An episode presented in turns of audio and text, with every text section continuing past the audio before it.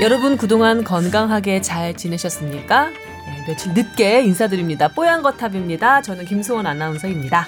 네, 임채선 원장입니다. 안녕하세요. 휴가 다녀온 남주현입니다. 안녕하세요. 신현영입니다. 네, 신 교수님 그리고 남 기자님까지 모셨습니다. 오늘 며칠 늦게 된 그 주범이죠? 접니다. 저. 예, 어떻게 된 건지 설명 한번 해주시고. 어, 지난번에 지난번에 이실 찍고 했잖아요. 음, 그러는데도 새로 듣는 분도 있을 아, 수 네. 있으니까. 뭐안 사왔어요? 제가 오늘 오전에 너무 일정이 하나가 없어. 아, 그러니까 너무 아침부터 다니느라고 차도 못 갖고 나오고 우산 들고 나오느라고 아무것도 못 들고 왔어요. 울지 죄송해요. 말아요, 괜찮아. 저번에 오스트레, 오스트레일리아에서 뭐 사오지 않았었어? 그때 미국이었죠. 오스트레일리아는 간 적도 없습니다, 제가. 내가 가자. 그거 미국인데요. 미국이었어? 네. 그때 무슨 초콜릿을 하나 얻어 먹었던 기억이 그러니까. 나. 아, 갖고 올게요. 사와서. 초콜릿 어, 있잖아요. 맞아, 맞아, 맞아. 사, 아, 프레첼 초코 입힌 프레첼. 예, 예. 그거 우리가 먹겠다 꼭 먹어서 맛은 아니에요. 갖고 올게요. 제가 아침에 나오면서 아 손도 없고 가방도 무거워서 도저히 못 되겠다. 제가 오늘 여의도 가서 인터뷰하고 뭐 촬영하고 광화문에 무슨 회의 갔다가 또 지하철 타고 부랴부랴 오느라고 도저히 뭘 못 챙기 겠더라고요. 그래서 오늘 그렇게 바빴던 것도 네. 혹시 남북 정상회담 관련 것들인가요? 아니면 다른 안타깝게도 아니었습니다. 아, 아. 추석 직전이라서 미리 좀 취재하고 해놔야 촬영을. 해놔야 하는 것들이 있어가지고요. 음. 전 이번에는 남북 정상회담에는 개입을 하지 못했습니다. 네, 뭐 여행 갔다 왔을 때 뭐 하나 이렇게 좀 뭐 바라고 이런 것들 있잖아요. 너무 구시대적이에요. 우린 그런 사람들은 아니에요. 그냥 재밌으라고 한번 던져본 얘기였어요. 그러니까. 너무 바라시는 눈빛이네요. 아니야, 그러지 맙시다. 저도 진짜. 옆면에 갔다 왔는데 그 사이에 진짜? 일본 갔다 왔잖아요. 맞다. 어. 음. 아무것도 안 사왔으니까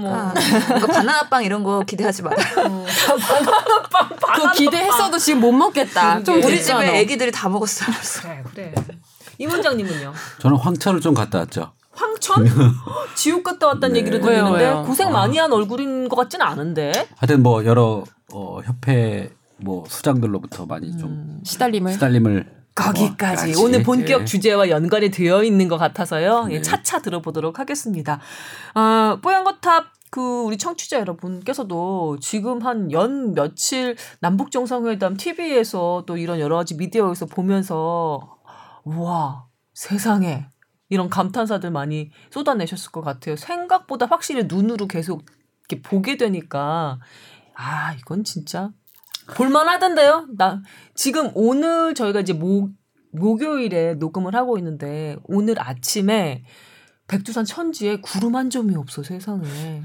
제가 백두산을 가봤잖아요. 어땠어요? 백두산을 가서 천지를 볼 수 있게 날씨가 개인 날을 만나는 거는 그 사람이 정말 행운이 좋다고 얘기를 하는 네, 거예요. 3대 덕업을 쌓아야 된다고 덕업을 쌓아야. 볼 수 있다 그러는데 오늘 그렇게 해서 천지를 보셨다면 음. 어 이거는 정말 어, 우리 남북의 어떤 미래를 예견하는 그런 또 장면이 아닐까. 어, 정말. 사진 좋게 나오겠네요. 정말 사진 좋았어요. 세상에 구름 한 점이 없어. 음. 천지 색깔이 하늘빛에 이렇게, 이렇게 비춰가지고 천지 색깔도 파랗고 하늘도 파랗고 빛나고. 그 중에 누굴까요? 3대가 덕을 쌓은 사람이 대체 누굴까요? 김씨일가 아니에요? 아니 이런 잡혀갈 잡혀가고 되게 뭐 좋았어. 아, 나는 보면서 되게 좋았어요. 음. 이번 남북 정상회담을 하면서 우리 문 대통령이 거기서 연설을 했잖아요. 네, 5일 그 운동장에서 네, 했었죠. 그 연설을 만약에 김정은 위원장이 온다면 음. 그 사람이 만약 우리 국민들에게 그런 담화문 같은 연설을 하는 것을 또 허용을 할 건지 또 그 국민들의 반응은 어떤 건지 참좀 하게 궁금해요. 된다면 어디서 하게 될지. 그것도 올해 안에 뭐 답방을 한다고 하니까 네, 좀 기대해 보죠. 이 남북 정상회담 관련해서 얘기를 꺼낸 게 우리 뭐 그 다뤄야 할 이슈 중에서도 있어서 그런 거긴 해요. 그 이번 혀- 합의문에 보건의료계 이슈도 좀 담겼다고 하더라고요. 그거는 우리 신 교수님 전공 분야입니다. 아까 아, 그렇죠. 오늘 이제 우리 이거 다루기로 하고 그래서 앉아서 이것저것 찾아보면서 이메일을 보는데 어, 통일보건의료학회에서 추계 학술대회 안내 이메일을 오늘 딱 보냈더라고요. 타이밍을 잘 맞추신 것 같아요. 인생은 타이밍이죠. 그렇죠. 보면은 거의 한 8, 90은 인생은 타임이다. 오늘 그렇죠. 보내라고 오더를 냈죠. 그렇죠. 그랬을 것 같아. 네, 물 들어갈 때 노져야 되는 네. 것처럼. 근데 여기서 신현영 교수가 또 발표도 하세요. 지난해 발표된 통일보건의료 연구들을 리뷰하는 내용을 발표하시는데 그러니까 계속 통일보건의료 관련해서 관심을 갖고 해왔기 때문에 하실 말씀이 많을 것 같아요. 그래서 이번 평양 공동 선언문의 한 꼭지가 보건의료 상호 협력을 강화하겠다라는 게 들어간 거거든요. 저희가 누누이 주장했던 게 뭔가 남북 통일을 준비하려면 보건의료의 남북 협력부터 시작을 해야 된다고 항상 주장을 했었죠. 벌써 목이 메이나요? 생각만 해도 그러니까 목이 메이는데 눈다 아유, 촉촉 목이 어. 메이고. 네. 그래서 사실 이게 처음은 아니긴 해요. 노무현 정부 시절에도 이런 협력을 강화하기 위해서 여러 가지 뭔가 시도를 했었는데 잘 안 돼서 음. 그랬었고 박근혜 정부 때도 백신 사업 이런 것 들을 같이 하기 위해서 음. 시도를 하다가 안 됐기 때문에 이번에도 이제는 시작이기 때문에 아직은 속단할 단계는 아닌 것 같아요. 혹시 이 보건의료계가 그 대북 제재와 상관없이 이루어질 수 있는 그런 분야여서도 속도를 낼 수 있어서 그런 것도 있지 않나요? 그렇죠. 지금 대북 제재 부분을 이번에도 그 문 대통령이 지금 어디 방문한 것이 음. 대북 제재에 포함되느냐 아니냐 또 논쟁이 있었잖아요. 음, 음.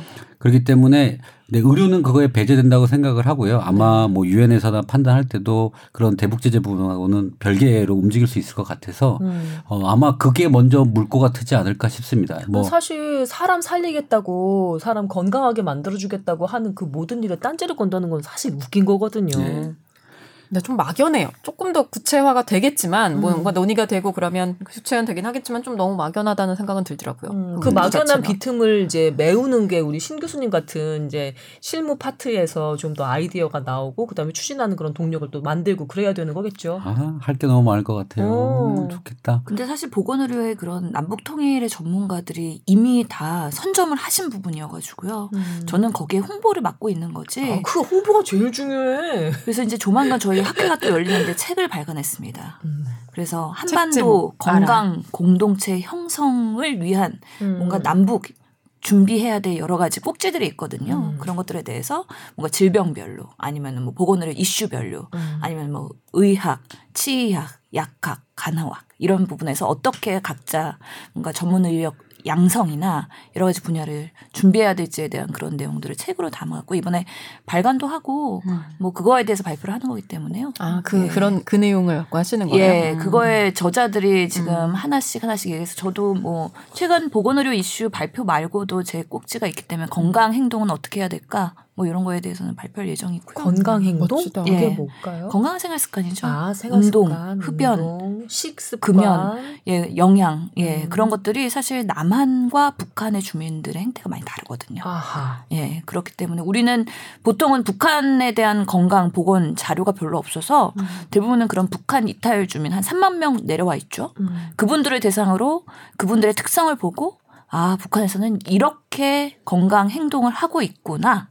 그리고 어떻게 개선을 해야 되겠구나. 그런 것들의 방향을 잡는데 많이 도움이 되고 있죠. 네. 일전에 그 귀순 병사, 예, 판문점을 통해서 귀순했던 병사의 그 사례로도 사실 보건의료계가 아주 들썩였었잖아요. 우리나라 보건의료계가. 어, 다방면으로 정말 평양에 한정된 평양 시민들뿐만이 아니라 전체 약간 그뭐 어, 뭐 영양 상태가 좀 뒤떨어지는 사람들도 있을 것이고 그다음에 노인들의 건강은 또 어떨지 궁금하고요. 여러 방면으로 이 보건 의료계 관련해서 아까 말씀하셨잖아요. 한반도 건강 공동체 예, 형성. 형성. 예. 예. 이런 차원에서 일이 좀 많아 많아질 것 같아요, 진짜. 사실 여기 있는 네 명이 북한을 갈 수 있는 건덕지들이 있다고 저는 생각을 하거든요. 음.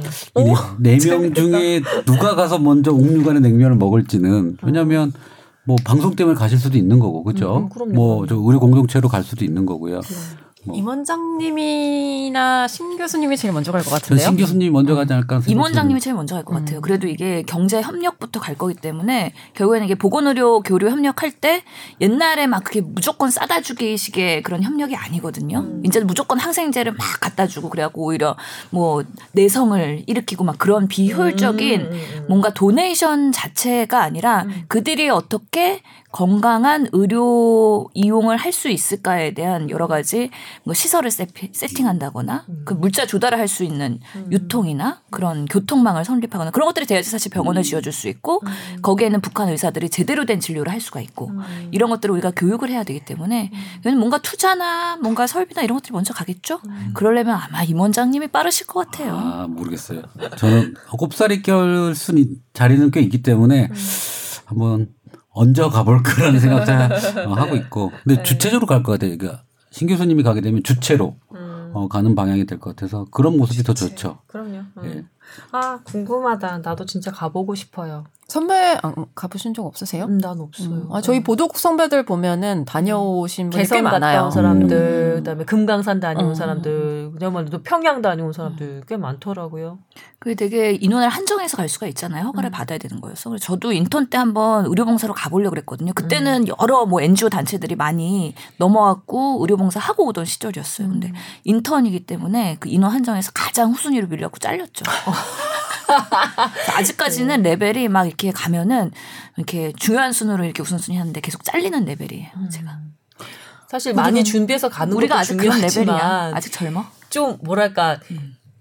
그 앞자리를 선점하는 것도 사실 네. 이 경쟁이 치열할 것 같아요. 가서 얘기해서 보면은 내 얘기가 제일 최신 소식이 되는 거잖아요. 어느 분야든지. 음. 그렇죠. 뭐, 뭐 이게 교류 협력에 관련해서는 전문가가 욕심이 날 것 같아요. 그렇죠. 어, 그렇죠. 예, 주가가 상승합니다. 그렇죠. 나면. 어, 어땠어?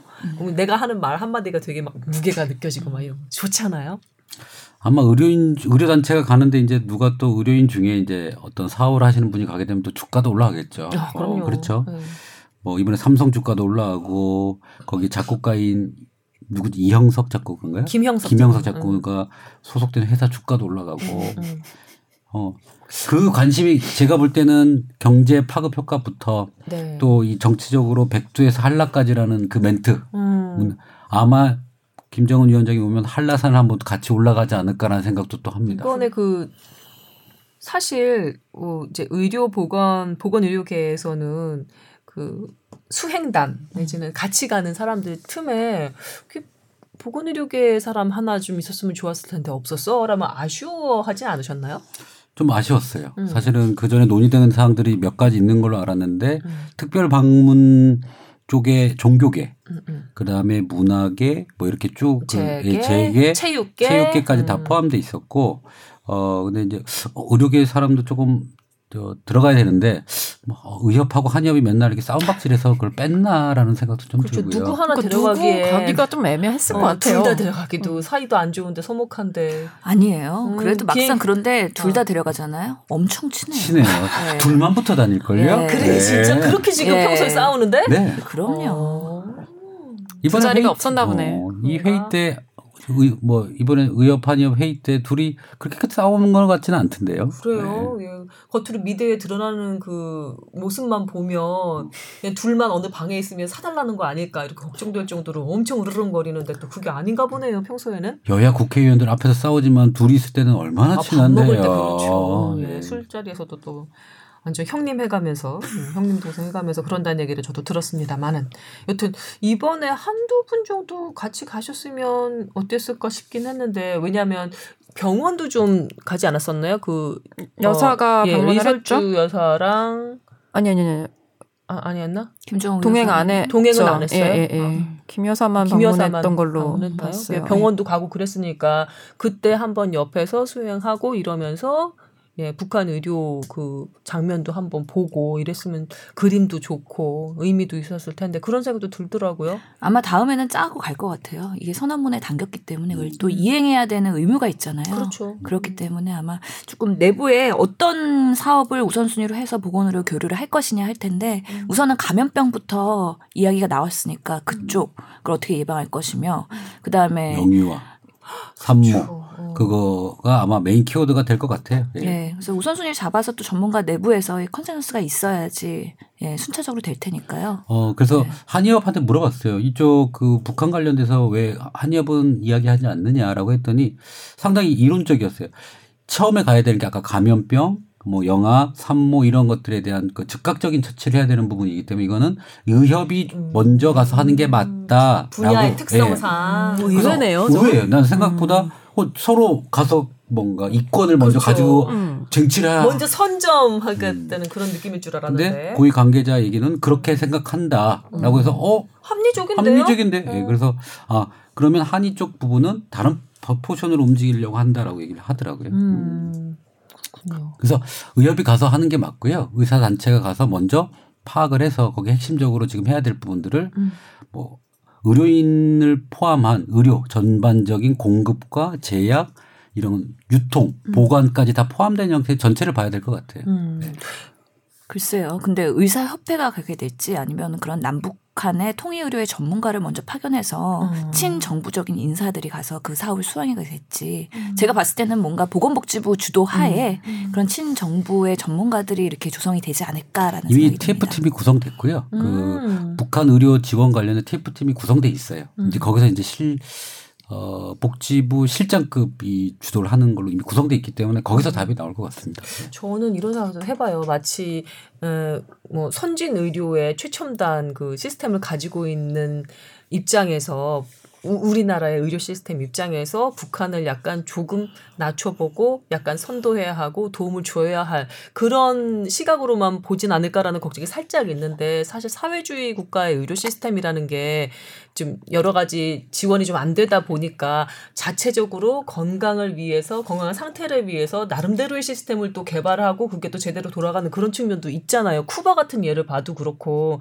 그래서 서로 서로 어떤 좋은 아이디어를 주고받는 음, 너무 한쪽이 기울었다고 이렇게 생각하고 또 접근을 하면 접근 자체가 좀 그러니까 덜거덕거릴 수 있으니까 그러니까 저쪽에 북한 쪽의 시스템에서도 충분히 좀 우리가 받을 insight가 있다는 그걸 기반으로 접근을 하는 게 낫지 않을까 생각을 해봤어요. 살짝 예. 노파심이기도 한데. 실제로 시너지를 낼 수 있는 부분이 있습니다. 그래서 북한은 워낙에 그, 그 호 담당 의사제잖아요. 그래서 음. 그 지역을 특정 의사가 이렇게 주치의처럼 관할을 해서 어. 뭔가 예방과 치료 이런 것들을 하잖아요. 약간 영국 같다, 그렇죠? 예, 우리나라도 지금 주치의제도, 건강주치의, 노인주치의, 뭐 장애인주치의 이런 주치의제도에 대한 필요성에 대해서 얘기가 나오고 있는 상황이기 때문에 그런 예방의학의 중심이 되는 주치의제도 같은 것들은 접목해 볼 수 있을 것 같고요. 그러니까. 또 거기 북한 의사들은 워낙에 테크닉, 그러니까 기술이나 기계나 이런 것들이 많이 없기 때문에 정성의학이라고 하잖아요. 의사 자체의 정성을 쏟아서 음. 환자를 위해서 본인의 피부를 떼어다가 붙이는 피부 이식을 한다든지 어? 엑스레이를 찍을 때도 본인한테 엑스레이 다 의- 의료진이 노출되면서까지 엑스레이 찍어갖고 판독을 한다든지 그런 정성의학의 특성을 아직도 갖고 있거든요. 어, 그런 걸 정성의학이라고 해요? 예. 그래서 어. 북한 의료 체제 얘기하면 의료진의 희생에 기반해서 예, 이루어지는. 그렇기 때문에 어. 의사의 그 환자에 대한 헌신적인 마음, 그 아. 정성, 그리고 오히려 신체 진찰이나 문진을 꼼꼼하게 하면서 얻는 그런 여러 가지 환자에 대한 정보, 정보들. 예, 어. 그런 것들이 또 남아 있기 때문에 어. 그런 면에서는 청진기를 듣는 거는 북한 의사들이 더 잘한다. 저희는 이제는 청진기 열심히 별로 안 들어도 너무 많은 기계들이 다 뭔가 음. 디텍트를 할 수가 있어서 사실 그렇게 열심히 신체 진찰을 하는 그 시대가 조금 이렇게 달라지고 있거든요. 음. 흐름이 음. 왜 청진기가 사라진다라는 책도 있잖아요. 음, 음. 그만큼 근데 아, 아직도 그렇죠. 북한은 그런 정성을 쏟아서 음. 환자를 헌신해서 보는 그 마음 이런 것들이 의사와 환자의 관계에서는 훨씬 더 훌륭할 수도 있죠. 보건 의료계뿐만이 아니라 이 남북 간의 여러 가지 다방면에서의 교류가 아, 우리 사회에 정말 신선한 어떤 자극이 될 것 같다는 생각이 많이 들었어요. 그런 너무 생각? 장밋빛으로만 보기는 좀 어려울 것 같은 게 지금은 장밋빛 합시다. 아, 네. 오늘까지는 있어야겠다, 오늘은. 제가 아니, 오늘 근데- 좀 시니컬해서 가만히 어. 있어야겠네요. 근데 뭐 오늘만큼은 장밋빛으로 예. 보고 싶더라고. 아직까지는 선언만 됐고 이행이 안 됐고 또 진행되면서 어떤 또 배리어들이 많을지 모르기 때문에 곳곳에 뭐 디테일의 예. 악마라고 하는 여러 것들이 또 있겠죠. 그러니까 당장 예. 쓰는 용어가 너무 다르다 그러더라고요. 그쵸. 그걸 다 번, 번역이라고 해야 되나? 번역해서 북한은 굉장히 뭐 아이스크림 얼음 보숭이라고 하듯이 모든 용어를 그런 식으로 쓰나 보더라고요. 그래서 음, 탈북해서 지금 한국에 자리 잡은 음, 북한에서 의사를 하셨던 분 얘기를 들어보니까 그분이 이제 국시 준비를 계속 하는데 어렵대.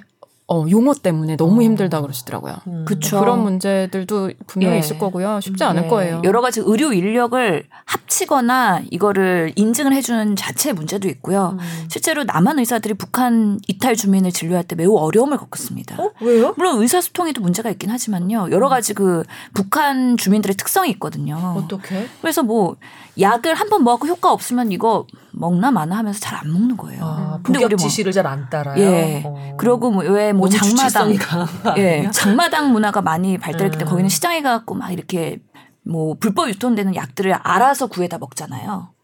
어이? 약 사이즈도 없이? 예, 북한에는 그런 항생제나 이런 약을. 구하기가 너무 어렵기 때문에 시장에서 구해요. 장마당이라는 데 가서 따로 구해갖고 먹는데 그 약이 얼마나 효능이 있는지 검증이 안 된 불법 유통된 여러 가지 그런 어 검증 안된 음. 중국에서 넘어온 약들이 뭔가 사이비 약들도. 당연히 섞어 있을 거란 말이죠. 어. 그러면서 남한, 남한 의사들이 북한 환자 사실 우리 남한 의사들이 환자들이 한의학을 뭔가 한약을 먹는 거에 대해도 신뢰가 떨어지는데 음. 그런 것들을 막 임의로 먹고 있고 중국에서 어디 뭐 이상한 약 먹고 막 이런 음. 것들에 대해서 정말 힘들 거예요. 아마 지칠 거예요. 그래서 이런 상호 달라진 문화를 어떻게 하면은 같이 나중에 합칠 거냐에 대한 이슈는 아주 크게 다가올 겁니다. 나중에는 아주 첨예하게. 지금은 이렇게 장밋빛으로 얘기하긴 하지만 그 갈등과 괴리와 이런 것들 합치는 데는 엄청난 뭔가 스트레스와 극복하기 위한 노력과 에너지가 많이 정말 들겠죠. 합치는 거는 정말 먼 나중이 될 문제고 당장은 서로 교류하면서 서로에 대한 정보를 얻는 것만으로도 나는 예. 만으로도 상당히 맞습니다. 많이 볼 것 같다는 정도까지만 얘기를 하고 싶네요. 예, 북한 주민들은 왜 이럴까에 대해서 아 음. 얘들은 이런 문화 때문에 이런 생각 갖고 이렇게 반응하는구나 이렇게 서로 상여 이해하는 것만으로도 우선은 버거운 거죠. 그런 시도부터 이제 시작을 해야 되는 거죠. 음. 남 기자님 뭔가 네. 하실 말씀이 많은 것 같은 그런 눈빛이었어. 아니에요, 아니에요. 멍한 눈빛이. 그러지 마. 시차 좀 적응이. 안 돼서 멍한 눈빛입니다. 시차 네. 적응이 아직 안 됐구나. 음. 그래요.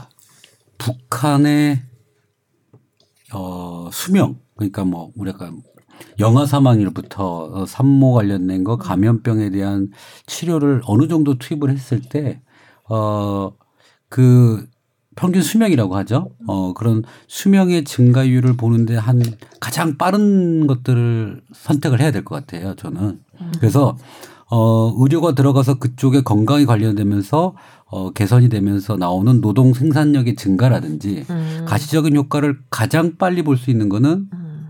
SOC보다는 의료라는 저는 생각을 많이 하고 있어요. 음, 음. 어, 네, 그래서 SOC 보다 의료다. 네. SOC는 어차피 그 큰 미래를 보고 하는 부분이지만 음, 음, 음. 의료 지원 부분은 그런 결과물을 피부에 딱 예, 음, 사람들 다- 피부에 딱 다. 예. 닿죠. 그래서 어, 그런 부분과 음, 그 다음에 어, 어떻게 보면 식량 원조 부분인데 이런 음. 부분들은 빨리 해- 영양 부분이죠. 우리 음. 그런 부분들은 같이 의료와 같이 진행이 되면 어, 좀 좋겠다라는 생각을 같이 하고 있습니다. 근데 우리 지금 모자보건 쪽이 사실 꽤 오래됐잖아요. 우리는 이제 이미 영아 사망률 음. 많이 낮춘 상태고, 근데 그런 전문 인력이 좀 많이 있나요? 북한에까지 좀 아, 관여할 이, 이미 만한. 다 해결된 문제라서 인력이 좀 모자랄 아니, 뭐것 완전히. 해결되지 않고 우리도 계속 야추고 어, 있는 그렇긴 중이긴 하지만, 한데 궁금해서요. 큰 문제가 예, 아니어서 예. 우리나라에서는. 그런 부분으로 좀 저, 특화된 인력 보건 의료 인력이 좀 많이 있나요? 많이 부족하겠죠. 저희도 근데 어 우리도 지금 걱정인 게 음. 산부인과라든지 외과라든지 좀 생명을 관련된 과를 지원하는 게 우리나라 좀 많이 줄었잖아요. 한 10, 음. 20년 동안 저희가 그런 의사를 배출하는데 소홀히 하고 있었어요. 음. 아마 한국에서 건너가야 되는 의료진이라든지 이런 의료 인력 자체가 좀 우리나라 자체도 부족할 거라는 생각이 많이 들고요. 음. 그 안에 북한 걸 다 커버할 수는 없죠. 빠른 교육을 통해서 어 교육을 통해서 그쪽의 의료 인력을 양성하는 게 빠를 겁니다. 음. 네. 그쪽의 의료 인력을 양성하는 것도 좋겠고 그냥 정말 편하게 생각을 하자면 우리나라 그 아, 의대 TO를 좀 많이 늘려서 그쪽으로 수입 그러니까 역, 수출을 해도 될 것 같다는 생각이 들어요. 말이 일단 통하잖아요. 그리고 저쪽이 엄청나게 경제 발전이 이렇게 빠른 속도로 이루어지면 좀 제일 먼저 투자할 만한 게 자기 건강, 자기 목숨 이거 아닐까요? 왜냐하면 옛날에 저는 뉴스에서 가장 인상적으로 봤던 북한의 모습 중에 하나가 어린이 병원인데 수액 놓는 그게 없어서 사이다 병에다가 수액 만들어 가지고 링거 꽂고 있는 어린이 그 저 자료 화면이 아직도 기억에 선명하거든요. 그런 것처럼 엄청나게 좀 낙후됐던 의료 환경인데 최근 몇 년간 뭐 북한 사회 엄청나게 변했다고 하잖아요. 정말로 우리 민족처럼 전 세계적으로 변화에 적응 왔다인 민족이 없을 정도로 일단 말리마 속도라며 거기는 우리는 또 속도하면 또 뒤떨어지지 않잖아요. 우리 남한 사회도 예, 그런 것처럼 보건 의료도 북한 쪽 보건 의료가 엄청나게 수요가 많아지고 아 여기에 돈을 좀 많이 써야겠다라는 생각이 들면 우리나라 의료 그 교육제도랑 연동해서 뭔가 좀 새로운 탈출구도 마련할 수 있지 않을까 그런 생각도 들었는데. 아, 그래도 의사를 늘리고 뭐 그거는 아닌 것 같고요. 미 아니 북한에 이미 의사가 굉장히 숫자는 굉장히 많은 걸로 알고 있거든요. 그래요? 그래서 교류 협력을 할 때는 네. 그 나라의 뭔가 원조라고 할 때는 그 나라가 스스로 자생할 수 있는 능력을 부양하고 음. 그 기술을 이전하고 그렇게 해서 그들 내에서 상생할 수 있도록 하는 시스템으로 가야 되기 때문에 재교육 같은. 예, 네. 북한에 있는 의사들이 더 잘 수행할 수 있도록 그런 여러 가지 기술이나 교류 협력을 해야 될 것 같고요. 음. 그다음에 아마 이게 남북의 뭔가 상호 이동이 가능하다 그러면 아마 북한에 있는 그런 또 갑부들은 또 남한에서 진료를 받으러 내려올 수도 있고요. 음. 여러 가지 자연스럽게 좀 흡수되면서 달라지는 부분이 있을 것 같다는 생각이 듭니다. 네, 그러니까 우- 예. 나라 나라별로 이게 교류를 하는 게 언어와 문화가 완전히 다른 그런 나라별 교류랑 우리 우- 저 북한과 남한처럼 언어와 풍습이 그래도 이렇게 겹, 접점이 많은 그런 두 사회의 교류는 좀 질이 다를 것 같거든요. 그래서 인력의 교류도 충분히 가능하지 않을까라고 저는 생각을 하는 거죠.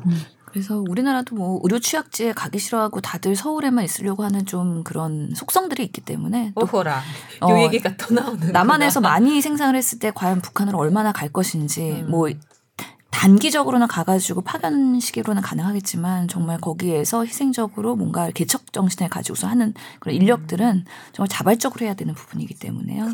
그 현장에서 북한에서 뭔가 그런 인력들을 잘 어, 양성하는 게 도움이 되지 않을까.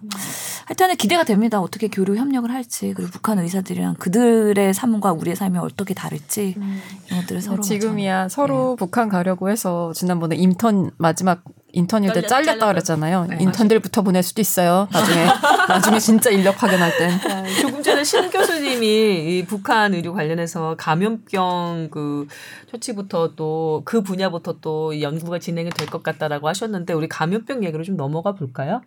다음 주제로 아니면은 하나 마무리성 멘트로 좀 원장님 해주실 거 있나요? 첫 번째 주제 그 남북. 의료가 간다고 하면 저는 베트남의 의료 발전 상을 한 3, 4년 지켜봤고 음. 중국도 제가 좀 지켜보고 있는데 네네. 음, 초창기 의료가 해외에서 원조를 받아서 진행될 때 커가는 모습들이 있어요. 음. 그래서 지금 현재 초기에는 어, 되게 지금 전문적으로 보였어요. 그래요? 인상이. 어. 아 눈빛이 엄청 반짝반짝거리고. 아, 그러니까 아, 병원 가면 뭐부터 가야 되는지 말씀드리려고요. 어. 보통 지금 수준에서 산부인과들 같은 경우 있죠. 네. 아마 산부인과를 하면 미어 터질 겁니다. 음. 지금 음 중국의 어, 일부 지역들도 보면 복도에 산모가 누워 있어요. 복도예요? 복도에 매트 깔고 산모가 아기 낳고 누워 있어요. 산부인과 의사가 부족한 거예요? 왜, 왜 산부인과 병원이 부족한 병원이요? 거예요. 출산은 많은데 그걸 해결을 못 하거든요. 음. 그런데 어 아무리 가난하고 그래도요. 아기 날 때는 모든 걸 동원을 하게 돼 있는 게 저희 인간의 모습이기 때문에 음. 그 아무리 가난하고 그래도 병원에 가서 아기를 낳기 위해서 산부인과 병원으로 몰려 몰리게 돼요. 그래서 베트남의 대, 수도인 하노이에 가도 고급 산부인과부터 중급 산부인과까지 사람이 꽉 차 있습니다. 그 출산하고 누울 데가 없어서 복도에다 임시 어, 임시로 산모들이 누워 있어요. 음. 중국도 지금 마찬가지고요. 음. 그것을 해결할 정도의 캐파가 되진 않아요. 음. 아마 북한에서도 그렇게 되면 부인과 특히 상과에 어 수요가 많이 몰릴 거예요. 음. 음, 그래서 우선 상과 영역하고 그 다음에 상과랑 따라오는 소아과. 음. 왜냐하면 출생하고 나서 케어를 해줘야 되죠. 그렇죠. 어, 음. 그 다음에 예방 접종 형태의 초기 어, 영아의 예방 접종, 그 다음에 소아의 예방 접종까지 연결되는 그 시스템이 아. 먼저 들어가야 되는 게 맞을 거고요. 아, 예. 외상적으로는 잘 되는 병원들만 말씀드리는 거예요. 음. 어, 공장지대나 이런 데는 화상병원과 수지 접합병원. 음. 그 외상 부분에 대해서는 그렇게 전문가가 많이 들어가야 되는 상황이고요. 음. 중국도 없어요, 아직. 음. 그런데 그것들을 어, 막 여러 군데 퍼져 있지만 이제 발전될수록 전문 외상 화상센터, 음. 외상센터 이런 조직이 갖춰지게 되겠죠. 그렇죠. 그래서 어 개성공단이라든지 공단 쪽에는 그런 음. 외상 관련된 그 화상이라든지 케미칼번이라든지 이런 것들의 병원 구조가 들어가는 게 맞고요. 음. 그러니까 지역별로 안배에 대해서 좀 고민을 다른 개발도상국이 쭉 진행됐던 모습대로 가야 되지 않겠나. 음. 그러면 어 아주 효율적 그죠? 평양에 종합병원을 한국에 짓는 한국에 가서 지었다고 그 의미가 있겠어요. 음. 네. 아, 아 이런 접근 방법 다른 어디서도 들어본 적이 없었는데 요것만 딱 떼가지고 그 비디오 머그든지 스브스 뉴스든지 이렇게 만들고 싶다.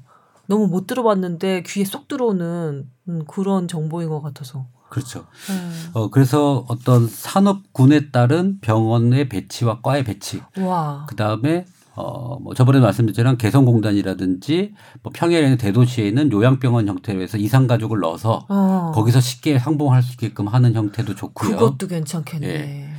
아 이게 아이디어들이 음, 음. 음, 괜찮대요, 진짜. 아니 그럼 계속 고민하고 있었던 부분들이잖아요. 그러니까. 이게 우리가 북한의 의료를 가져갈 때 어떻게 음. 효율적으로 가져갈 것인가에 대해서 음.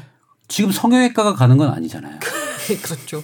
아 이게 또 모르죠? 예. 네. 일단 가서 보고 예.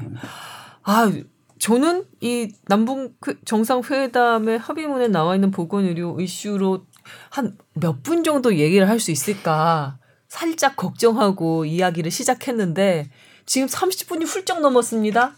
네.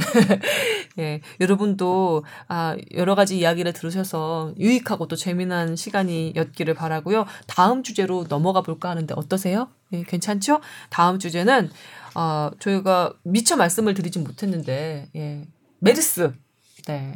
지금 원주에 하나 의심 환자 발생했다고 하는 것 같은데 새로 아니, 속보는 아닌 것으로 아닌 것으로 아. 음성으로 확인됐습니다. 음성 확인됐군요. 여튼 메르스 잘 잡은 것 같은데요. 총평 부탁드립니다.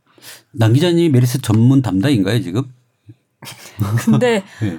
제가 이번에 거의 취재를 못했어요. 어. 휴가랑? 겹쳐가지고 사실은 되게 무거운 마음으로 갔거든요. 근데 그 영국 승객 한 명 있었잖아요. 국립중앙의료원에서 치료받던 그분이 양성으로 나왔으면 휴가를 아마 접고 왔을 것 같은데 다행히 아닌 걸로 해가지고 휴가도 타이밍이에요. 타이밍이에요. 지금 이렇게 다 바쁜데 우울하고. 뭐 메르스 터지고 지금 정상 해도 열리는데 뭐 DDP 뭐 음, 네. 프레스 센터에 난리 가서 막 후배들 막 가가지고 밤 새고 음, 근데 휴가. 아, 좀 타이밍이 민망하네요. 미루고 미뤘던 여름휴가 겨우 갔는데 참 마음이 무거웠습니다. 아니 룰루랄라 가야지. 그럴 때일수록 룰루 갔다 갔다 오는 거예요. 음. 막 연락 안 되고 여보세요 여보세요 차안 안 들린다고 들리는데요? 하고 끊어버리고 전화. 근데 어쨌든 이제 한 번쯤은 메르스가 다시 올 거라는 거는 뭐 모두가 예측하고 있었고요. 근데 음. 이런 타이밍일 줄은 몰랐는데 저의 휴가 타이밍.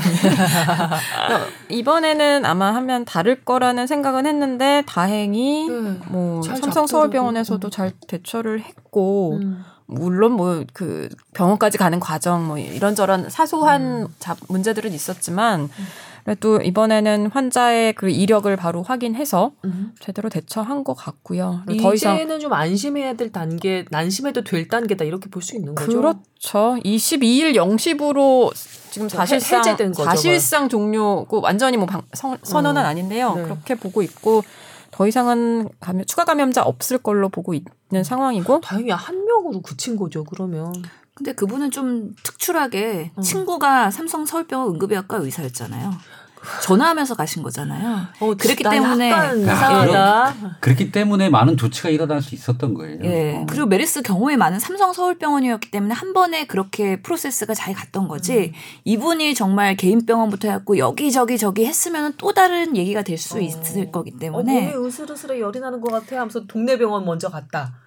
맞아요. 그러면 아, 근데 새- 이제는 그 메르스를 워낙 우리가 세게 겪었기 때문에 음. 적어도 나 어디 갔다 왔어요 얘기는 아마 하셨을 것 같아요. 어떤 음. 상황이었어도 그리고 예. 진료 볼 때요. 그 중동국가 갔다 오면 떠요. DUR 어. 아.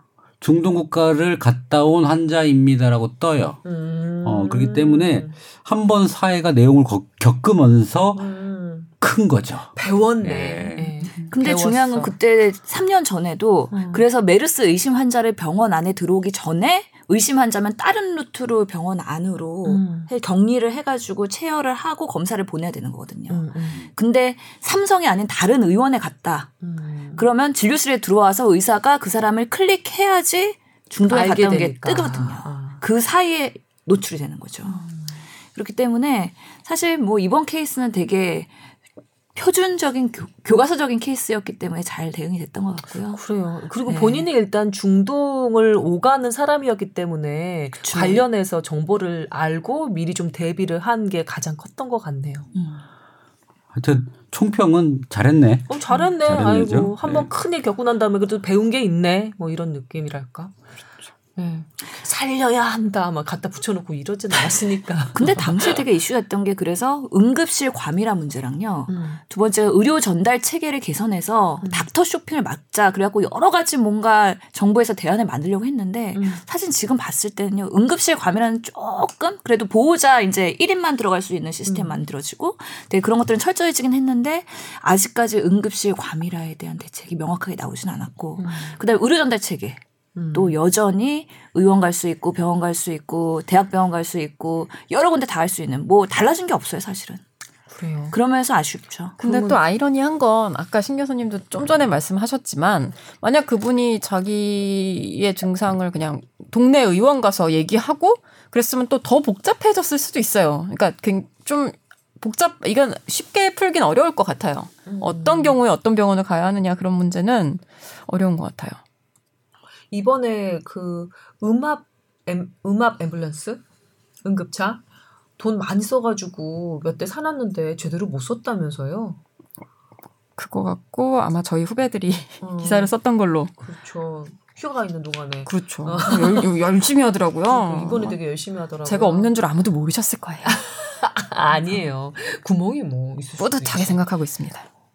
하여튼 그래서 그 메르스 때 어, 대비를 잘 하겠다면서 음압 그 시설 있는 응급차를 한 몇억 원을 주고선 사놨는데 그걸 제대로 못 써서 좀 안타깝기는 해요. 왜 그 출동을 안 했을까? 그러게요. 사실 삼성병원은 옛날에 그 메르스 사태 때문에 600억에 달하는 손실 보상금 미지급을 음. 어, 복지부가 안 주겠다고 이제 얘기를 했고요. 니들이 잘못했기 때문에. 그래서 그걸 가지고 지금 소송 중이죠. 소송 중이죠. 아직도 소송 아직 소송? 중인 거죠. 그래서 사실은 그때 메르스가 있을 때 병원은 문을 닫게 했잖아요. 음. 그런 사람 그쪽 그런 병원에 이제 보존금을 주는데 음. 삼성 서울병원도 그렇게 돼서 받으려고 했더니 니네는 어 책임 그러니까 음. 한 문제로 어 그거를 지금 소송 중인 지금 상태죠. 음. 그래서 이번 이번에도 뭐가 문제가 있었으면 그게 그 재판에도 영향을 좀 미쳤을 거예요. 음. 예. 근데 잘 대처를 지금 한 상태라서 네.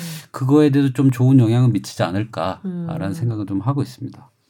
그래요. 네, 사실 지- 지난달인가요? 한번 부산대 부산에서 또 메르스 의심 환자 있다고 음. 어디 중동에 다녀온 간호사 한 음. 명이 있어서 굉장히 시끄러웠고 이제 이번에 메르스 확진자가 나온 뒤에도 뭐 어디서 또뭐 음. 아까 말씀하신 원주 뭐 어제 보라매 병원 막 계속 나오는데 근데 그런 기사는 좀 안 나왔으면 좋겠어요. 이게 음. 사실 이번 확진자 때도 아무도 몰랐고 질병관리본부에서 확진됐다고 정말 거의 실시간으로 발표를 하면서 알려진 거거든요. 음. 근데 그게 그런 기사들이 뭐 알게 되면 기자들의 입장에선 쓸 수밖에 없긴 하겠지만 어, 괜히 불안감만 조성하는 것 같아요, 진짜. 그러게 네. 이 질본이 뭐 숨기는 것도 아니고 네, 메르스 약간 관련해서는 절대 숨길 수도 없고 음, 아마 숨겨서도. 숨겨서 숨길 이유도 없고 어. 약간의 시차를 두고 이제 오픈을 하거든요. 음. 그거를 1차 결과도 안 나왔는데 메르스 의심 환자가 있다 막 그런 식으로 그러게 저처럼 어, 원주에서 의심 환자 발생했어? 눈길을 끈단 말이죠. 그게 불안감을 좀 매년 수백 건씩. 돼요. 그래서 음. 2015년 이후에 질병관리본부가 매주 수요일인가 목요일인가 오후에 그걸 보내요. 음. 이번 주 뭐 의심 환자 수 몇 명이고 검사한 음. 결과 음. 아주 저희가 얼마 전에 만나면은 아 이런 것 좀 그만 보내시고요. 확진자 나오면 그때 좀 해주세요. 볼 때마다 음. 놀라요. 막 그런 얘기도 했거든요. 음. 그러니까 그런 일들이 굉장히 많은데 일부가 뭐 어떤 루트를 통해서든 기자들에게 알려지면서 이런 기사가 나오는 건데 또 정부 입장에서는 얘기 안 할 수가 없는 게 음. 예전에 그 당시에 문영표 장관이었잖아요. 그래서 네. 그. 예, 메르스 환자 어느 병원 갔는지 공개하라 그랬는데 공개 끝까지 안 하다가 오히려 나중에 국감이나 어디서 두드려 맞아. 맞고 오히려 보건복지부 책임론으로 예 그렇게 됐기 네. 때문에 또 이- 만약에 그래갖고 공개 안 했을 때 문제가 아니 아니 공개하지 말라는 게 아니라 음성 다 죄다 음성인데 이번 주에 10명 있 었고 다 음성입니다. 그런 식의 그거를 굉장히 장황하게 보내주세요. 뭐 월요일에 몇 명, 음성 몇 마치 명. 정말 일 열심히 하는 것처럼 보이게. 어, 아 열심히 하고 계시죠. 아, 그럼 근데. 볼 때마다 그- 아, 본단 말이에요. 음. 양성 있나? 있나? 있나? 이게 아니라는 걸 알면서도 보게 돼요. 그래가지고 어, 그냥 양성만 보내주세요. 저희는. 기자 입장에서는 볼게 한두 가지가 아닌데 이것까지 내가 아 그리고 볼 때마다 놀라요. 아. 3년이 지났는데도 확실히 그거는 있는 것 같아요. 의심 환자 수준의 기사를 보면 불안감을 좀 일으키는 거는 맞는 것 같아요. 괜히 쓸데없는 그러니까 불안감을. 무의미해요. 음. 근데 또 그들이 확진자일 때 빨리 알려주는 것으로. 의심 그랬으면 환자가. 확진됐을 때 왜 의심일 때 얘기 안 했냐고 또 뭐라고 하는 사람들이 분명히 있기 때문에 항상 국민의 알권 리와 할때 간의 그 공포감과 거기서 조율하기 참 힘든 것 같네요. 아 근데 의심 환자가 갑자기 확진자가 되면 모든 게 상황이 바뀌는 거잖아요. 그러니 그렇죠. 까 의심 환자를 그 확진자 전이랑 상황이 완전 달라지는 거니까. 확, 어, 의심자를 확진자처럼 지금 돼야 된다는 거잖아요. 사실 병원은 아 그쵸? 그럼요. 그건 음. 당연히 그렇죠. 참 힘들겠어요. 병원. 근데 미디어는 또 네. 대응이 달라야 되는 거다. 뭐 이런 생각이 지금 네, 좀 네, 남기잖아요. 아, 두 분이 보시기에는 우리나라가 메르스 이후에 그 감염병에 대한 그냥 일, 실생활에 그 일반 그 시민들의 그 좀 뭐랄까 경각심이라든지 아니면 위생이라든지 이런 상황이 좀 나아졌다고 느끼세요?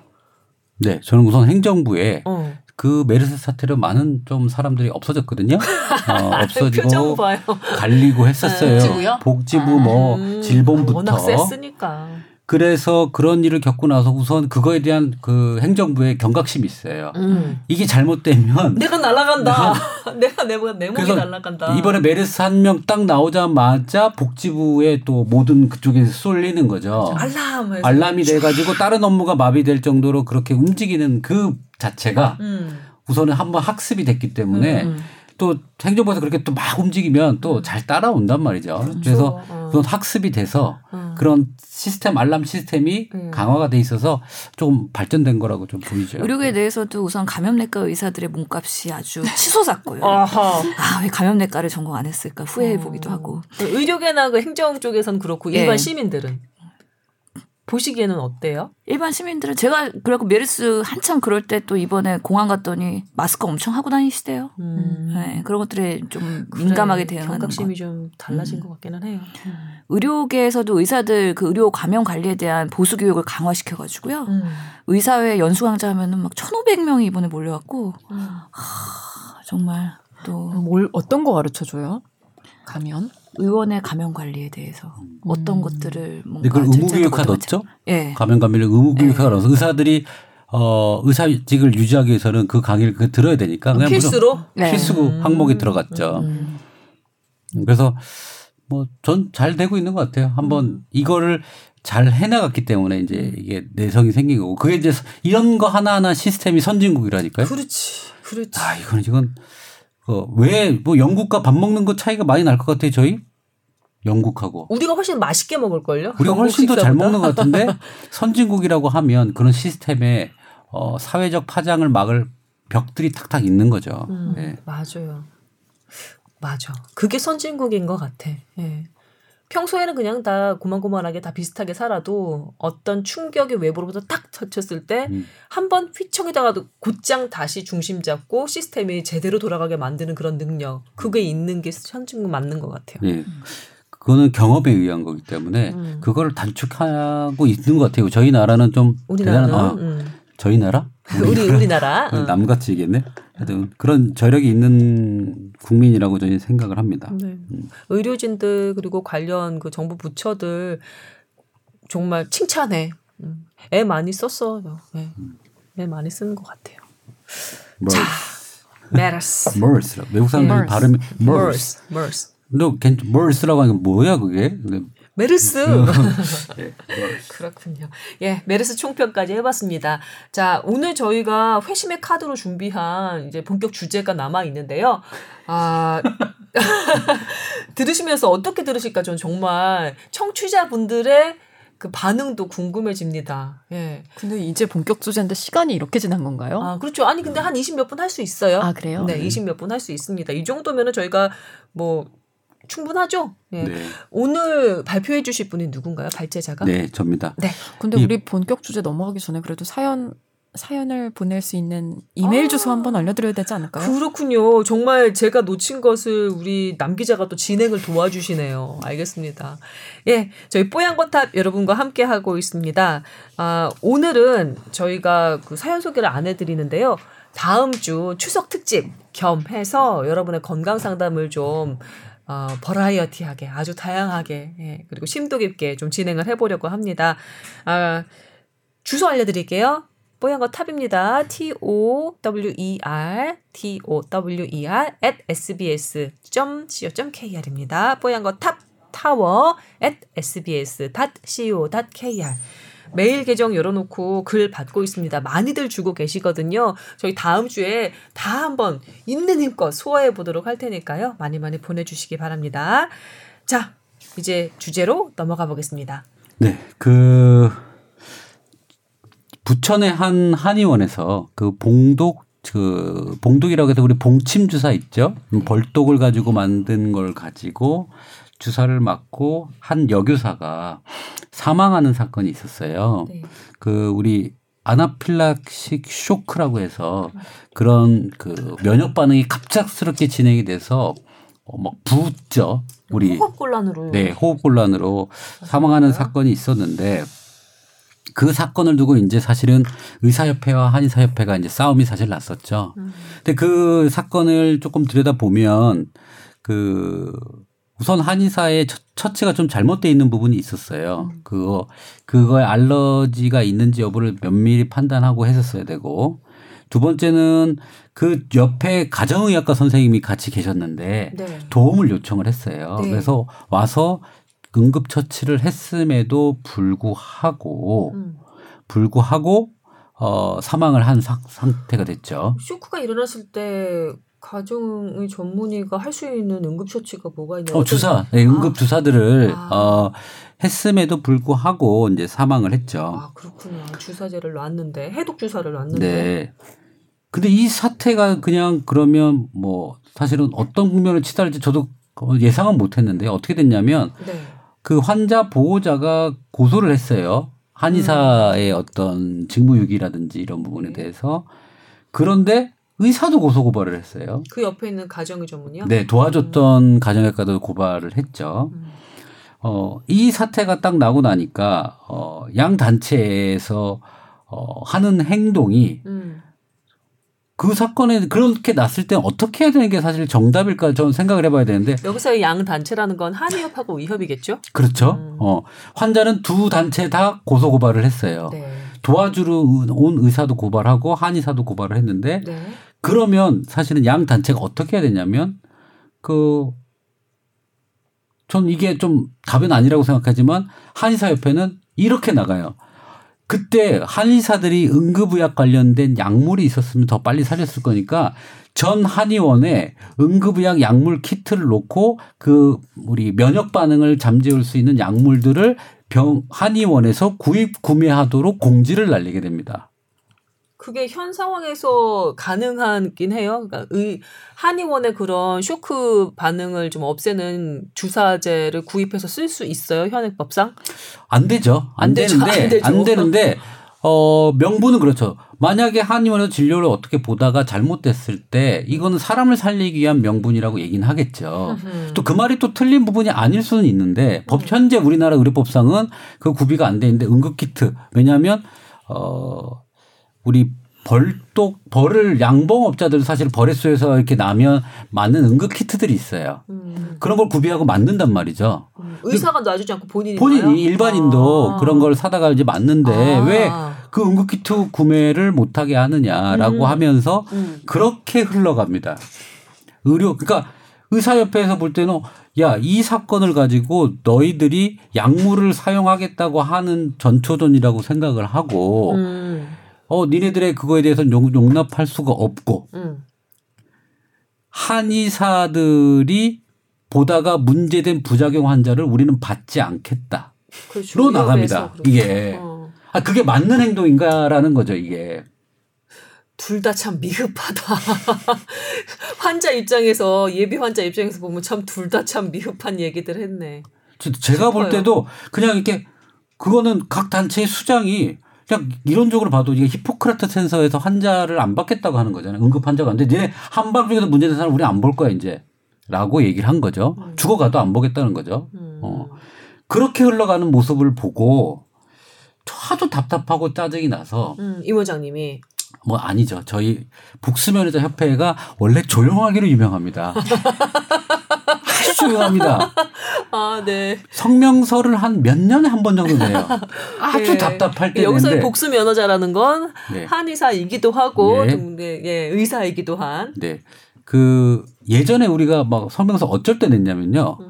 한중 FTA를 반대 성명을 했어요. 노무현 정부 때. 어, 복수 면허자 협회에서요? 예, 한중 무슨 우리는 상관이었나? 우리는 한중 FTA를 반대한다고 성명서를 냈어요. 아, 네. 왜냐하면 그 한중 FTA 내용에 의료인 면허 관련된 부분이 있었거든요. 어, 근데 그거를 허용을 한다면 음. 의사나 한의사나 이게 물밀듯이 들어오기 때문에 그거에 대해서 반대를 한다고 했는데 음. 그게 또 신문에 나갔어요. 음. 그 마크에 들려온 얘기로는 노무현 대통령이 극노하셨다 그랬어요. 무슨 이런 그 조그만 단체가 아, 조그만 단체가 한중 FTA를 그때는 나라의 수건 사업이었잖아요. 그게 혹시 의협이나 한협에서도 조용히 있는데 복수 면허자 협회에서만 낸- 낸 거였나요? 아니죠. 거기서도 반대를 했지만 아. 저희도 냈죠. 근데 이래서 일단 단체는 사이즈가 있어야 되나 봐요. 어, 크 사람 없다고 무시당하시고 막. 뭐 그렇게 돼서 네. 그 저희도 뭐 그렇게 승명서를 많이 내는 편은 아니거든요. 그때 어. 하나 좀 어, 그때 다 내는 뭐. 거 나도 하나 내봤는데 네, 그때 내는데. 하나 냈는데 네. 그때 거기 그 포스트레이드께서 특별히 그 저희 저희 신문을 스크립해서 보여주시는 바람에 그런 사태가 나서 음, 저희 어, 협회의 간부들은 국정원에서 연락 왔어요. 어머. 어, 너희 진짜 볼륨도? 얼마 안 돼요. 뭔데 니네가 어, 예. 그러고서는 그때 이후 조용히 있다가 조용히 있다가 몇 년 만에 진짜 네. 10년 넘게 만에. 사실 의료와 한의가 싸울 때마다 하고 싶은 말은 너무 많지만 음. 어, 안 했었죠. 근데 물- 물론 그 전에 몇 가지 또 에피소드를 말씀드리겠지만 이번에 이 사태에 대해서 너무 말이 안 된다고 생각하는. 양측 다. 음. 그래서 저희가 생각할 때는 이 지금 봉독이라고 하는 그 약물 자체에 문제가 있다고 생각을 저희는 하거든요. 음. 자꾸 그 아나필라시스라고 하는 쇼크를 일으키는 약물로 치료를 하는 거를 음. 그건 좀 고민해 봐야 되지 않겠냐. 벌독 약침인 거잖아요. 근데 이게 근데 많이들 맞으시는 것 같던데. 그게 제재와 조제의 차이인데요. 네.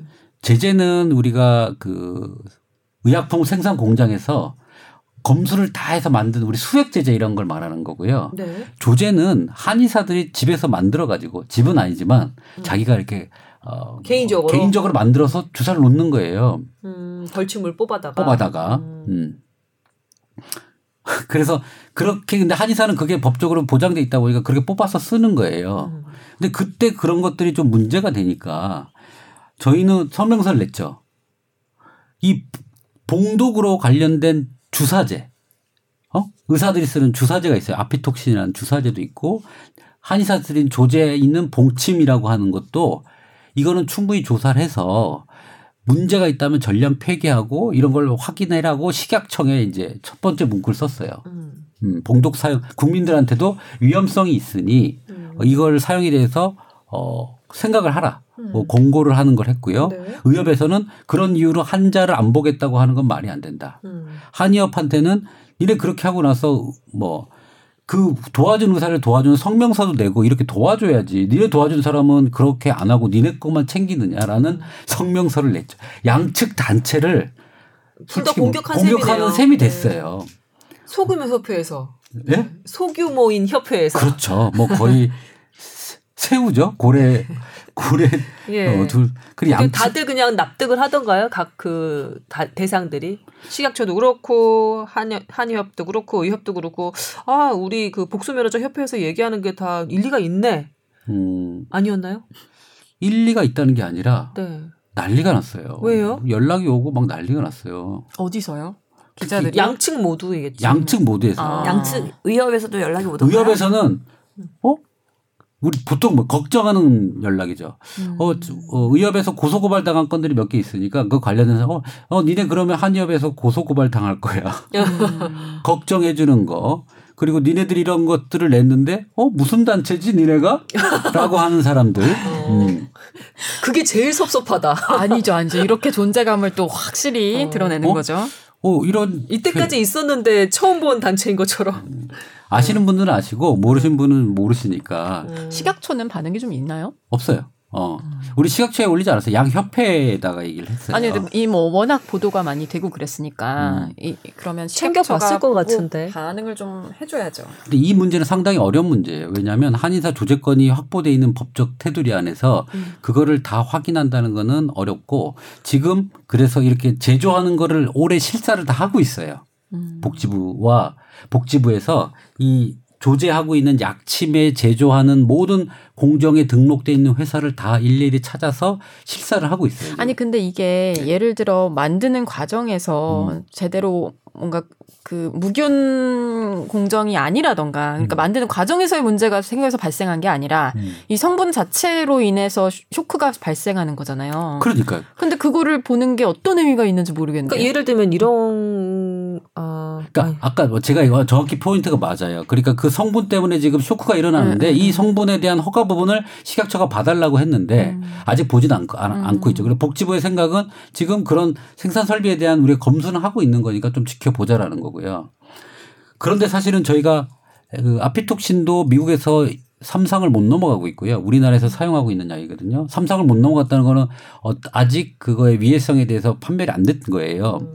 그리고 저희 복수면허자들은 이 두 가지를 다 써봤잖아요, 약을. 음. 자꾸 쇼크 비슷하게 자꾸 알러지 방이 계속 나요. 그래서 요즘에 잘 안 써요, 트렌드가. 저희. 음.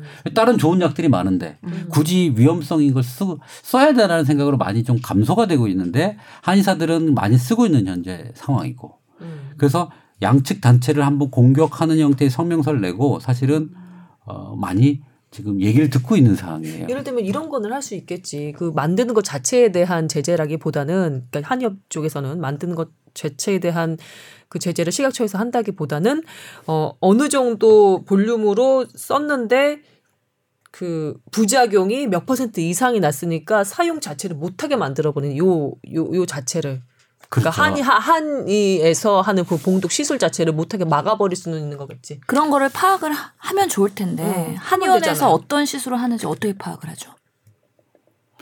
그럼 왜 안 되느냐면 그 비급여기 때문에 그게 그 등록이 안 돼요. 그 한의원은 파악이 어려워요. 그 급여화가 안 되기 때문에 그 급여화를 그렇죠. 하면 몇 대 횟수에 어느 정도 부작이 나는지 파악이 되거든요. 음. 그래서 빠른 급여화를 해야 돼요. 근데 어. 급여를 하려면 우리가 뭐 아무거나 급여 해줍니까? 어느 정도 효과가 근거가 있어야 있고 효과가 돼요. 있고 어, 국민들한테 어. 건강에 도움이 된다는 뭔가 그런 근거가 있어야지. 있어야죠. 음. 그래야지 급여가 되는데 그 허들을 과연 한의학이 넘을 수 있느냐가 또 관건입니다. 그러네. 하여튼 뭐 넘어야 될 산들이 너무 많은 상태에서 음. 이건 어떻게 보면 정치적인 문제이기도 해요. 양 단체의 뭐 이권과 음. 어떤 정치적 그 자기네 의권이라고 하죠. 각각의 의권, 음. 의사는 의사의 의권, 한의사는 한의사의 한의사의 의권의 싸움이 된 이 사이에 낀 상태가 돼서 음. 아 우리가 말을 왜 안 하다가 갑자기 했지 라는 생각도 아, 좀 들기도 하고요. 이번에야말로 좀 목소리를 내주셔야 되는 사안인 것 같아요. 그러니까 너무 너무 이상한 데로 가고 있는 거예요. 음. 핵심은 이 물질이고 각각의 대처하는 자세가 어떤 의료 공급자로서의 걸맞지 않는다는 생각을 좀 했어요. 음. 사실 우리나라의 의료의 가장 문제점은요. 뭐냐면 의료 공급자가 음. 한정돼 있잖아요. 음. 똑같 왜 정부랑 의사가 대등하게 싸움을 할 수 있을까요?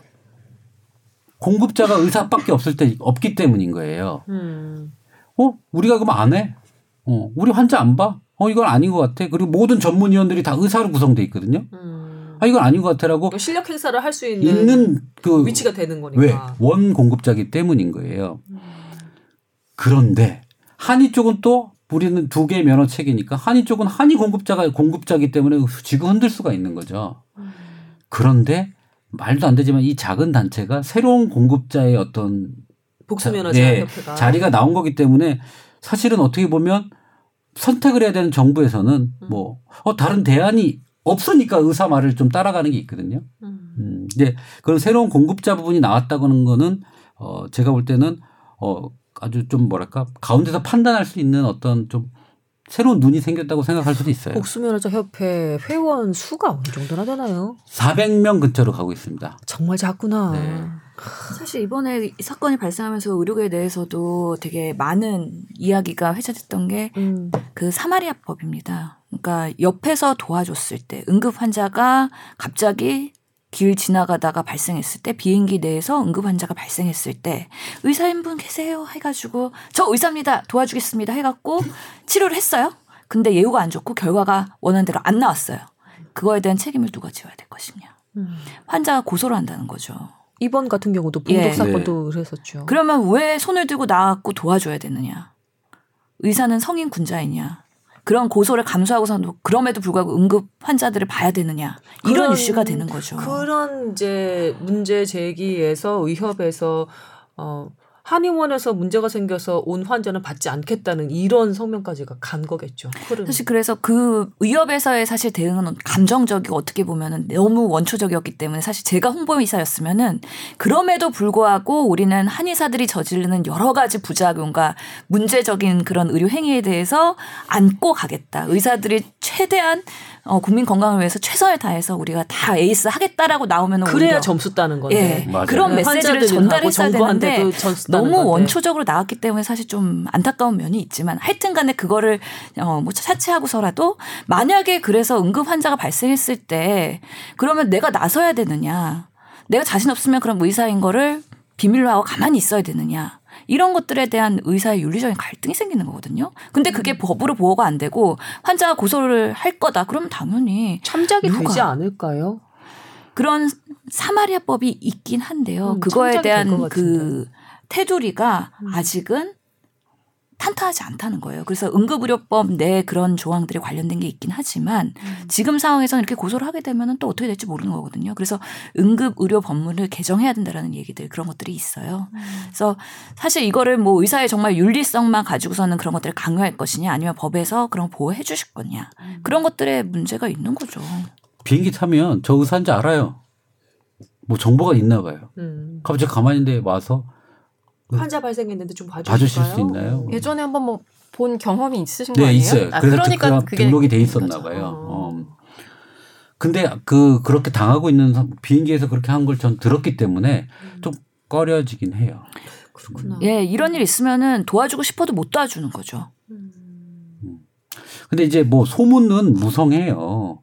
그 한의사 선생님이 어 나는 응급 상황에서 가정의학과 선생님이 인계를 했고 그 모든 처치의 책임은 가정의학과에 있는 거다라고 얘기하는 주의사 뭐 주위에서도 그렇게 얘기를 해요. 그, 아니 좀 근데 그? 상황에서 음, 그렇게 얘기하는 사람 119를 불러야 되는 거 아니에요? 뭐 가정 아니 뭐 특정 과를 하는 게 아니라 음, 각 과의 특성이 있잖아요. 그런 응급 상황에 가장 잘 대처할 수 있는 음. 뭐 가까운 응급실로 가야 되는 게 아니었나. 어, 그것부터 아마, 아마 불렀겠죠. 그 사이에 그 뭐 구조 요청을 한 거니까. 음. 그래서 사실 이건 너무 감정적인 싸움이 돼서 이거 저는 이렇게 가면 안 된다고 생각을 사실 했죠. 근데 의협과 한의협의 싸움은 너무 옛날부터 있었고요. 그 아까 얘기한 의료 공급자 부분에 대해서 한 가지 얘기를 하려면 저희가 협회가 사단법인이 돼서 어 어떤 의료 공급자의 작은 포션이 됐잖아요. 그 전에 저희가 여기서, 여기서의 저희는 복수 면허자 네. 협회. 저희가 면허를 두 개 가지고 있어도 법적으로 하나만 쓰게끔 돼 있는 법이 있었단 말이에요. 의료 일개소법. 음. 의사 한의사 두 개 있어도 둘 중에 하나만 해야 된다라고 법이 있었어요. 말도 안 되죠. 지금도 그래요? 아니죠. 아, 그래서 아니구나. 저희가 헌법 소원을 해서 이겼죠. 아. 당연히 두개 면허 이제 그두개 1인 1인 일개소법을 이제 바뀌게 됐죠. 예. 있었네. 그걸 헌법 소원할 때 각 협회에다가 우리가 어 요청을 했어요. 어 우리가 이렇게 해서 1인 1 헌법 개정을 할 건데 어 성명서를 내달라고 했는데 다들 반대했어요. 두 단체 모두 네. 이유는 새로운 한의 쪽에서는 새로운 한의 공급자가 생기는 거에 대해서 별로 반갑지 않을 수도 있었죠. 의협도. 처음에는 해준다고 했다가 말 바꾸고 둘 다 말 바꿨고요. 한쪽은 그래도 아무 얘기는 안 했고 이쪽은 아예 반대 성명을 냈죠. 음. 그러니까 이 공급자 단독인 이 독점 구조가 만든 폐해가 아닐까라는 생각이 좀 들어요. 음. 그래서 만약에 저는 의, 의료 단체가 뭐 있다면 그걸 둘로 나눠 놓으면 음. 경쟁이 되지 않을까라는 생각도 좀 하- 해보고 있어요. 근데 그게 가능한가요? 다른 나라의 사례도 그런 경우가 있나요? 없는 것 같아요. 이 우리나라니까 이렇게 있는 예, 거예요. 의사 한의사가 이렇게 따로 노는 나라도 참 우리나라 유일하고요. 사실 뭐 일본 같은 경우에 한의사라는 그런 직종도 없을 뿐더러 그래서 문제가 없는 거죠. 처음부터 사실 오리진이 문제가 있었던 것 같아요. 이번에 의료 일원화 부분을 논의하다가도 뭐 양측 단체가 틀어져 가지고 뭐 난리가 났고 이 의한의 갈등의 끝은 음. 모르겠습니다. 한 20년 정도 갈 것 같은데 그거에 연결고리는 우리가 제, 저희 단체가 조금 해보려고 노력은 할 겁니다. 네. 네. 회원 수 400명의 초소형 협회가 음. 네, 목소리를 내면서 이슈를 좀 이끌어가는 역할을 해주셔야겠네요.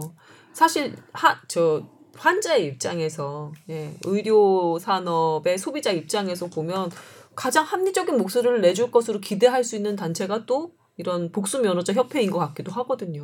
그럼 복수 면허자 협회는 의료 일어나, 일어나에 대해서 어떻게 생각하시나요? 어, 당연히 해야죠. 근데 내부적으로는 어, 의료 일원화의 방식에 대한 각각의 세 명 다 틀려요. 의협이 틀리고 한의협이 달라요? 틀리고. 달, 저희가 달라요. 음. 어. 교육이 필요한데 교육을 어떻게 할 것이냐가 양측이 너무 틀려요. 저희도 달라요. 하여튼 이게 참 안 고쳐지네. 어쨌든 간에 그 부분은 의료 일원화는 해야 된다는 거는 저는 동일하게 생각하지만 방식의 차이에 봉합은 빨리 필요할 것 같아요. 각 그 그냥 이런저런한 산업에서의 그 기업체 같은 경우는 어떤 문제가 생겼을 때 기업의 입장이라기보다는 소비자가 어떻게 느꼈을까 그다음에 향후 우리가 소비자를 대할 때 어 좀 덜 욕먹을 수 있는 방법을 강구해서 성명서를 내거나 이렇게 하잖아요. 근데 보면 이 의료 산업에서의 두 단체들은 보면 어 그런 마인드가 좀 없는 것 같다는 생각을 많이 했어요. 다르죠. 거기는 예. 서비스 직종이고 여기는 전문가 단체이기 때문에 아, 당연히 마인드의 그렇게 생각하시면 안 될 것 같아요. 그냥 어쩔 때는 나도 나는 돈 버는 아니 아니 그런 의미가 어. 아니라 전문가 단체이기 때문에 원칙에 근거해서 국민 건강 중심으로 얘기하는 게 당연히 맞는데요. 또 그런 면에서 의사는 사실 의협의 입장에서는 그 대상이 국민도 있지만 의사 회원 13만의 의사 회원도 있습니다. 그런 음흠. 대상이 두 가지기 때문에 two track으로 사실 입장을 여러 가지 그때 그때 선회할 수밖에 없는 또 그런 이익 단체의 한계가 있는 것 같아요. 왜냐하면 이 선출직이잖아요. 음. 의사들이 이렇게 해서 선출하면 그 방향으로 가는 거죠. 예. 음. 사실 의협에서 그러니까 국민 소- 건강만을 소비자를 위해서 대상으로 한다기보다는 의협 안에 있는 회원들이 대상이 될 수도 있는 거네요. 그 왜냐하면 목소리가 예, 그럴 목소리가. 수밖에 없는 게 음. 의사 협회가 유지되기 위해서 집행부가 국민 건강만을 계속 얘기하다 보면은 또 그런 의사 회원들의 권리나 이런 것들이 소홀해질 수도 있는 거고 희생이 될 수도 있는 부분이거든요. 그러면 탄핵돼요, 탄핵. 예, 집행부가 유지가 될 수가 없고 계속 뭐 회장이 뭐 몇 개월 단위로 바뀔 거예요. 음. 또 그것도 지금 그 최대집 방법이 회장. 회장에 대한 반응은 어떤가요? 이제- 대처를 잘 하고 있다? 예, 워낙에 4개월 됐잖아요, 이제는. 네. 그래갖고 처음에 4개월밖에 안 4개월밖에 안 예. 돼서 되게 오래된 것 오래된 같아요. 것 같아요. 말도 많고 탈도 많고 그랬는데 음. 지금 이번에 임시총회가 소집이 되면서 뭔가 비상대책위원회를 소집해야 되는 거 아니냐 이런 안건이 올라왔어요. 집행부가 4개월 됐는데 성과가 없다. 여기서의 성과는 뭔가 가시적인 문케어를 저지하겠다 했으면은 뭐 제대로 된 저지를 했느냐 음. 아니면은 뭐 수가 인상을 하는데 제대로 된 퍼센테이지를 받아왔느냐 근데 사실 이 최대집 회장이 당선될 때 목소리는 그 누구보다 강경하고 그걸 기대하고서는 회원들이 뽑아줬는데 어.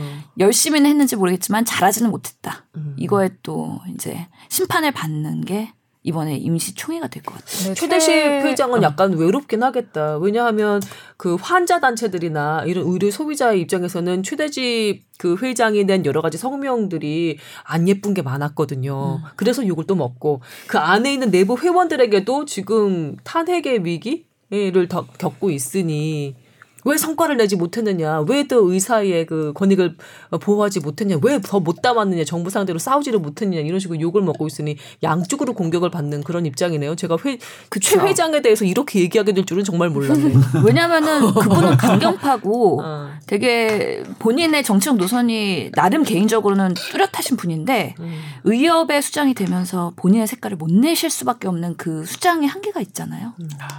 그렇기 때문에 강경 발언을 매우 자제하고 계시고 아, 이게- 융합하고 화합하고 그 그러기 자제 자제한 게 예요? 자제? 자제하셨죠. 아, 그, 예. 지금 자제하기 그렇군요. 때문에 또 그런 것들을 기대하던 지지층들이 어. 왜 자제하고 있느냐라고 또 챌린지를 줄 수도 있기 때문에 아, 이게 또참 밖에서 보기에는 또 의사협회 다른- 회장은 아무나 하는 게 아닙니다. 음. 예. 좋은 참모와 좋은 세력이 있어야 돼요. 아하. 여튼 계속해서 팔로우를 하면서 소식 전해 주세요. 궁금해요. 최 회장의 그 향후 어떤 그 움직임 같은 경우는. 이쪽 반대편 최 회장은요. 네. 한의업 최 회장은요. 아, 행보가 참 빠르고 네. 체계적으로 가고 있는 것 같은 느낌이 좀 들어요. 음. 어, 의료 일원화 부분도 제가 보기엔 치고 빠지기를 잘 하시는 것 같아요. 의료 일원화 부분에서 음. 사실은 의협이 낸 의견과 한협이 낸 의견이 다른데 음. 이쪽이 주장하는 여기서 이쪽은 어딘가요? 어, 한의협 음. 낸 의견은 사실 저는 둘 중에 의견을 딱 봤을 때 한의협 의견이 좀 더 설득력이 있었어요. 음. 뭐냐면 그래 그대로 두고 교육 부분을 교차 교육하자는 거예요. 그게 뭐냐면 한의대 의대 그대로 두고 음. 여기에 한의과를 배우는 구조가 되면 여기서 나온 사람은 음. 두 가지 시험 다 칠 수 있게 해주고 여기서도 두 가지 시험 다 쓸 수 있게 해주고 음. 나는 그냥 심장 수술하는 쪽을 할 거면 그냥 의사만 쭉 하면 되고 음. 두개 다 딸 사람 두 개 다 따고 음. 음. 그렇게 교차 교육과 뭐 교차 시험에 대한 내용을 쭉 설명을 하고요. 음. 어, 의협에서 두개다 딸라면 코스 하나를 더 들어라 뭐 이런 식으로 되는 네, 거네요. 더 그러면? 듣고 시험 어. 쳐서 합격하라는 어. 거죠. 그리고 그거가 주, 그러니까 교육이 준비된 학교에서는 그걸 학교는 다 그대로 두고 음, 학교는 그대로 학교에 두고. 교육 시스템을 얻는 거죠. 어, 음. 추가로. 그런 형태로 하고 이 기존 교육자들에 대해서 합치는 부분은 어, 서로 영역을 정해가지고 이 정도까지만 하자. 우리가 다, 다 달라고 하는 게 아니고 1차 의료의 뭐 고혈압 뭐 이런 이 정도의 수준을 교육과 뭐 계획을 통해서 확대해 나가자라는 의협 쪽에서는 어떤 아이디어인데요, 그러면? 한의대를 폐지하고 아, 의대로 그냥 일어나 하자는. 네.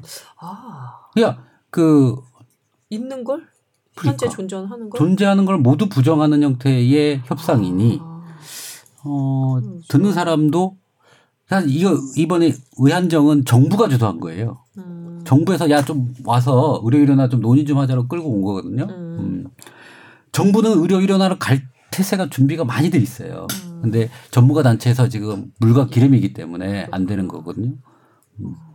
누가 계란 노른자 하나 딱 던져줘가지고 마요네즈처럼 섞을 수 있어야 될 텐데. 통일되면 또 북한 의사 단체 하나 또 나올 거예요. 그러면은 공급자가 여러 개가 되면 또 다른, 또 다른 또 dynamics가 생길 거기 그렇구나. 때문에 수미상관 법칙처럼 남북 정상회담 보건 의료 이슈에 대해서 얘기하다가 다시 이제 북한 얘기로 이제 돌아오네요. 예. 이러 이러면서 이제 다시 수미상관으로 하면서 이번 회차가 마무리가 되는 거죠. 음, 네. 예, 여러분 어떻게 들으셨는지 모르겠습니다. 얘기가 봉독 주사제로 시작해서 의료 일어나 이슈까지 예, 넘어갔는데 흥미진진했던 것 같습니다. 건강하게 한 주 잘 지내시고요. 저희는 추석 특집으로 돌아오겠습니다. 갑자기 끝내는 감이 없지 않아 있어요. 하지만 어쩔 수가 없습니다. 너무 시간이 늘어졌기 때문에 예, 건강하게 지내시고요. 세 분 수고하셨습니다. 박수 치면서 마무리할게요. 감사합니다. 고맙습니다.